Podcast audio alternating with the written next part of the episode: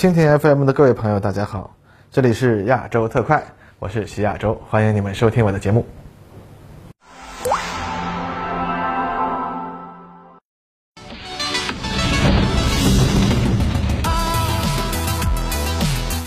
各位朋友，大家好，欢迎收看亚洲特快。那么，在开始聊日本海上自卫队之前，本期节目呢，咱们先关注一下韩国。上周呀，韩国大宇和现代公司在其国际海军防务工业展上展示了各自为韩国海军设计的航空母舰设计方案模型。那么，宇宙大国的宇宙战舰什么样子呢？啊，咱们就来瞧瞧。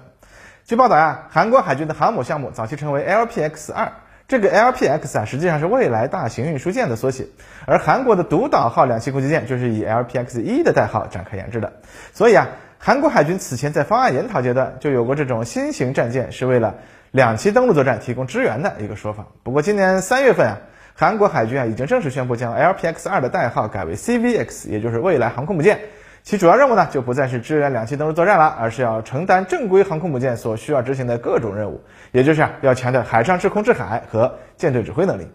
那么按计划呢，新型 CVX 航母将在2033年正式入役，成为韩国海军的主力战舰。不过早在这个项目改名为 CVX 之前啊，韩国就已经对其大致的吨位、尺寸和性能进行了研究。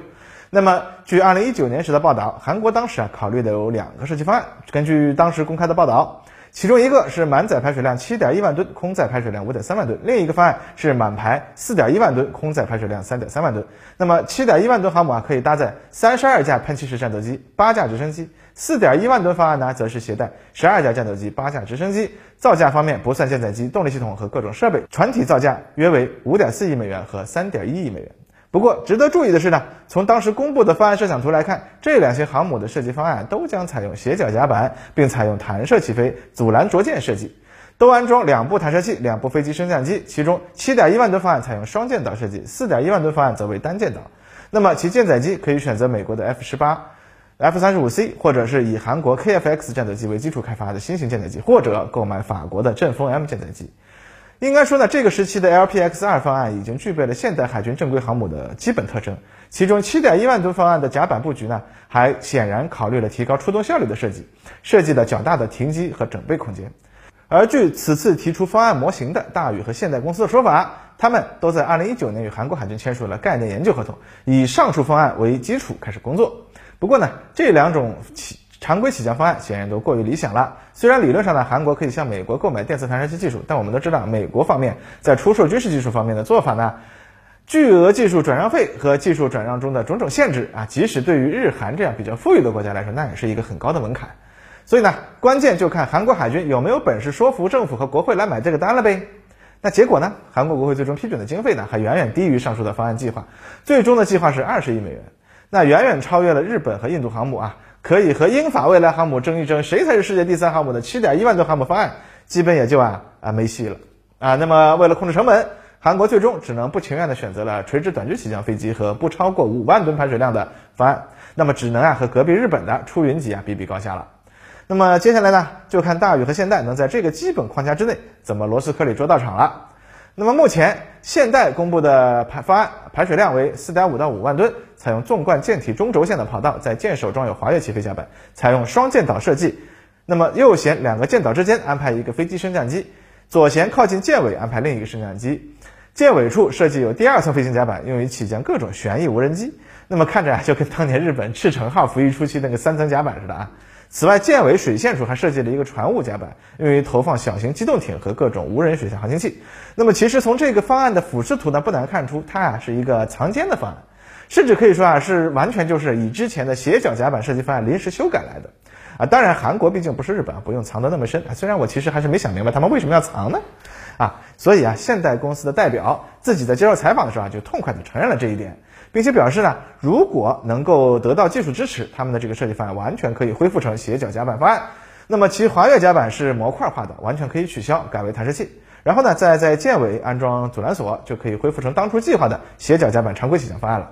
那么现代公司的设计对于甲板和机库工作效率以及飞机调度的考虑呢，就会比较全面。机库里的飞机靠两侧斜过来挺好啊，中间正好可以留一条啊可以拖飞机的通道。他还表示啊，这个设计方案的甲板尺寸比此前的四点一万吨航母设计方案增加了百分之三十，并且呢，滑跃式起飞甲板也可以有助于节约舰载机起降作业所需的甲板面积，因此总体的运作效率呢，相比其他设计方案会更高。这个方案中对比机库啊，也进行了这个优化，加大了机库的宽度啊，可以方便飞机调度和维护作业。那么机库内呢，可以容纳八架飞机，甲板上呢，可以停放十六架。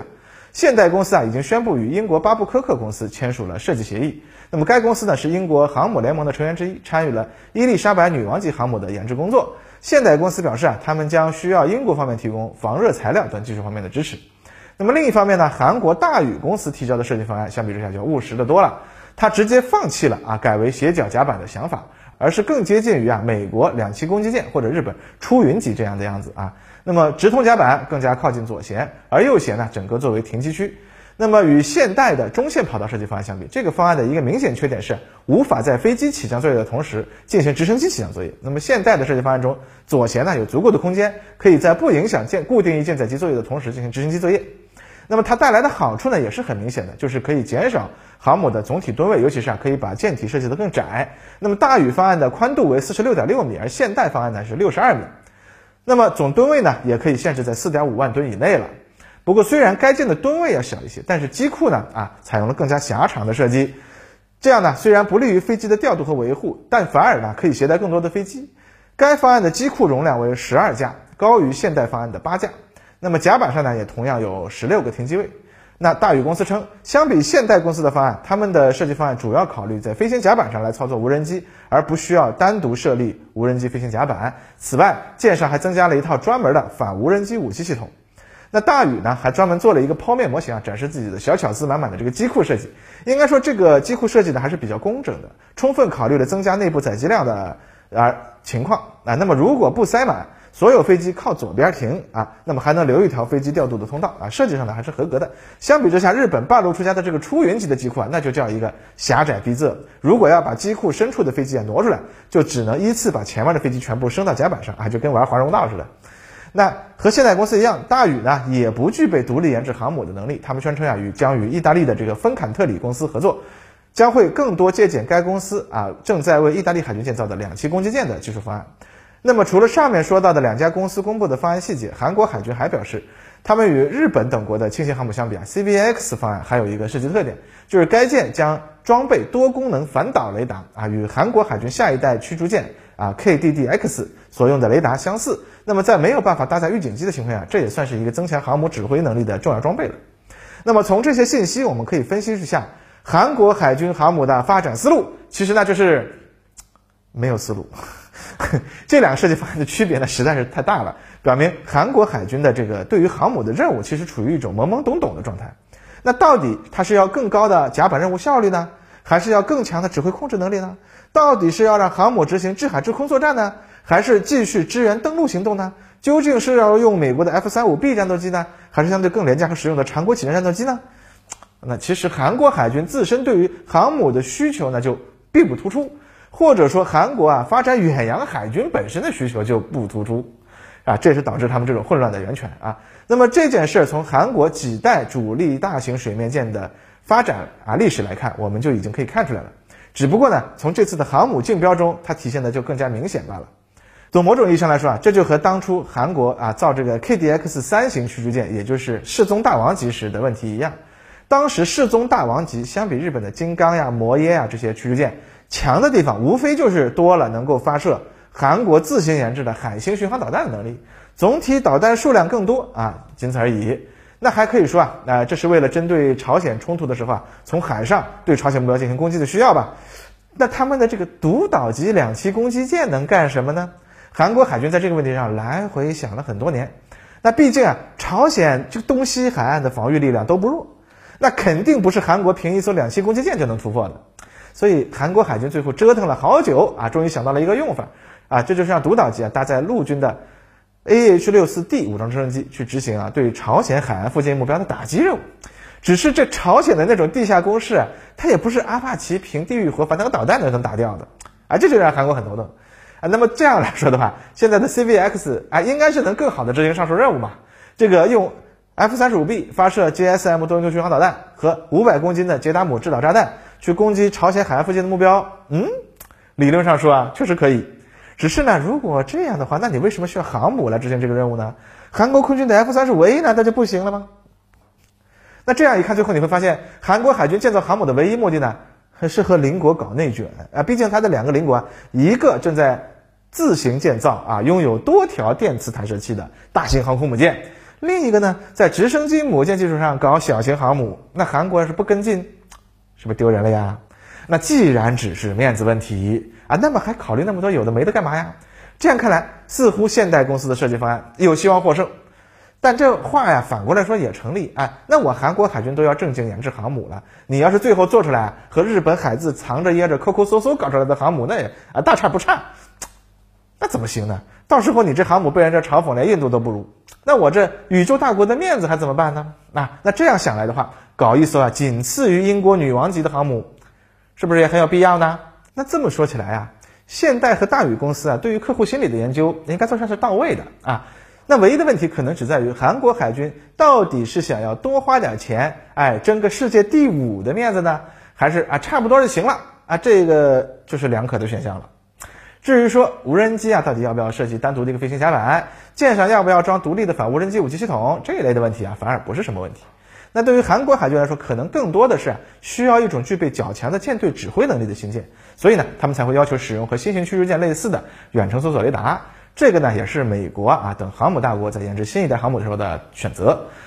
它肯定是比海自啊在出云号上使用的这个护卫舰上的雷达要要高一个等级啊。那么韩国的这种纠结嘛，最后呢，还是得韩国政府和海军自己寻思明白啊，这才行了。不过我们呢倒是可以就此来说说航母在未来海军中地位的问题啊。那我们之前就说过了，航母在现在海军中的地位正在发生一些潜移默化的变化。那随着舰载高超声速导弹武器的出现，啊，大型水面战斗舰艇的地位和冷战时期相比又有了提高。那当年美国海军是以航母为攻防核心，制海呢主要靠 A 六和 F 十八去扔鱼叉，那么制空主要靠 F 十四熊猫去操心。而伯克级驱逐舰的任务呢，只是对付四面八方来的这个超音速反舰导弹的攻击波，顺便呢也能发射战斧导弹去攻击敌方岸上目标。而今天呢，F 三十五 C 和 F 十八的制空能力啊，虽然也不错吧，但是在面对敌方第四代陆基战斗机和隐身远程侦察无人机，甚至是高超声速侦察无人机的时候啊，那其实都已经非常吃力了。至于说抗击反舰弹道导弹和高超声速反舰导弹，那是完全使不上力气。所以海上防空的任务呢，就越来越依赖这个伯克级和未来的大型水面战斗舰了。那未来的海上制空任务呢，尤其是远程攻势制空的任务呢，仍然啊，这个仍然是只有由航母来承担的。那么制海任务呢，现在还可以主要靠 F A 十八 E F 和黄鲷鱼舰载无人加油机配合，用鱼叉和拉萨姆反舰导弹去攻击一千公里以外的海上目标。但未来呢，这个组合显然会让位于啊标准六 Block 二 B 反舰弹道导弹和未来的新型高超声速反舰载导弹。那么换句话来说，在对抗对等对手的时候，美国海军航母在整个作战中的地位呢，反而是大大下降了。从某种意义上来说，那么未来航母可能呀，就会从舰队的中心、制海权的主宰，变成一个侦察制空任务为主的辅助舰种。那么可以说啊，从舰队核心没有之一，变成舰队核心之一。那么这个问题呢，在大洋彼岸正在崛起的那支舰队身上，我们可以看同样的情况，甚至可以说啊，这支海军的舰队本身。就是围绕航母和大型驱逐舰的双核心规划的。那从这个角度来看，其实东亚地区唯一不内卷，而是专心和域外大国较劲儿的海上力量，那也就是这支海军了。这也就是为什么我们其实不必担心日韩两国海军高度内卷化的发展。那毕竟他们说到底都没有实力去建立一支拥有真正这个双核心的啊强大舰队。那即使他们拥有 F 三十五 B 战斗机，理论上来说呢，似乎是盖过了啊目前还只有三代舰载机的某个海军航母一头。但是等到他们的 F 三十五 B 真正到位的时候，以三代半和四代舰载机武装起来的大型正规航母和世界最先进的大型驱逐舰为双核心的舰队，那也就成型了。那时啊，他们看起来就会非常尴尬了啊。那其实对于韩国海军来说，他们真正应该学习的，那可能还是冷战时期的日本海自和意大利海军。这两支海军呢都不会考虑那么多邻国有了我也要有之类的问题，他们老老实实的加强啊以作为美国海军分舰队为前提的作战能力啊这就够了。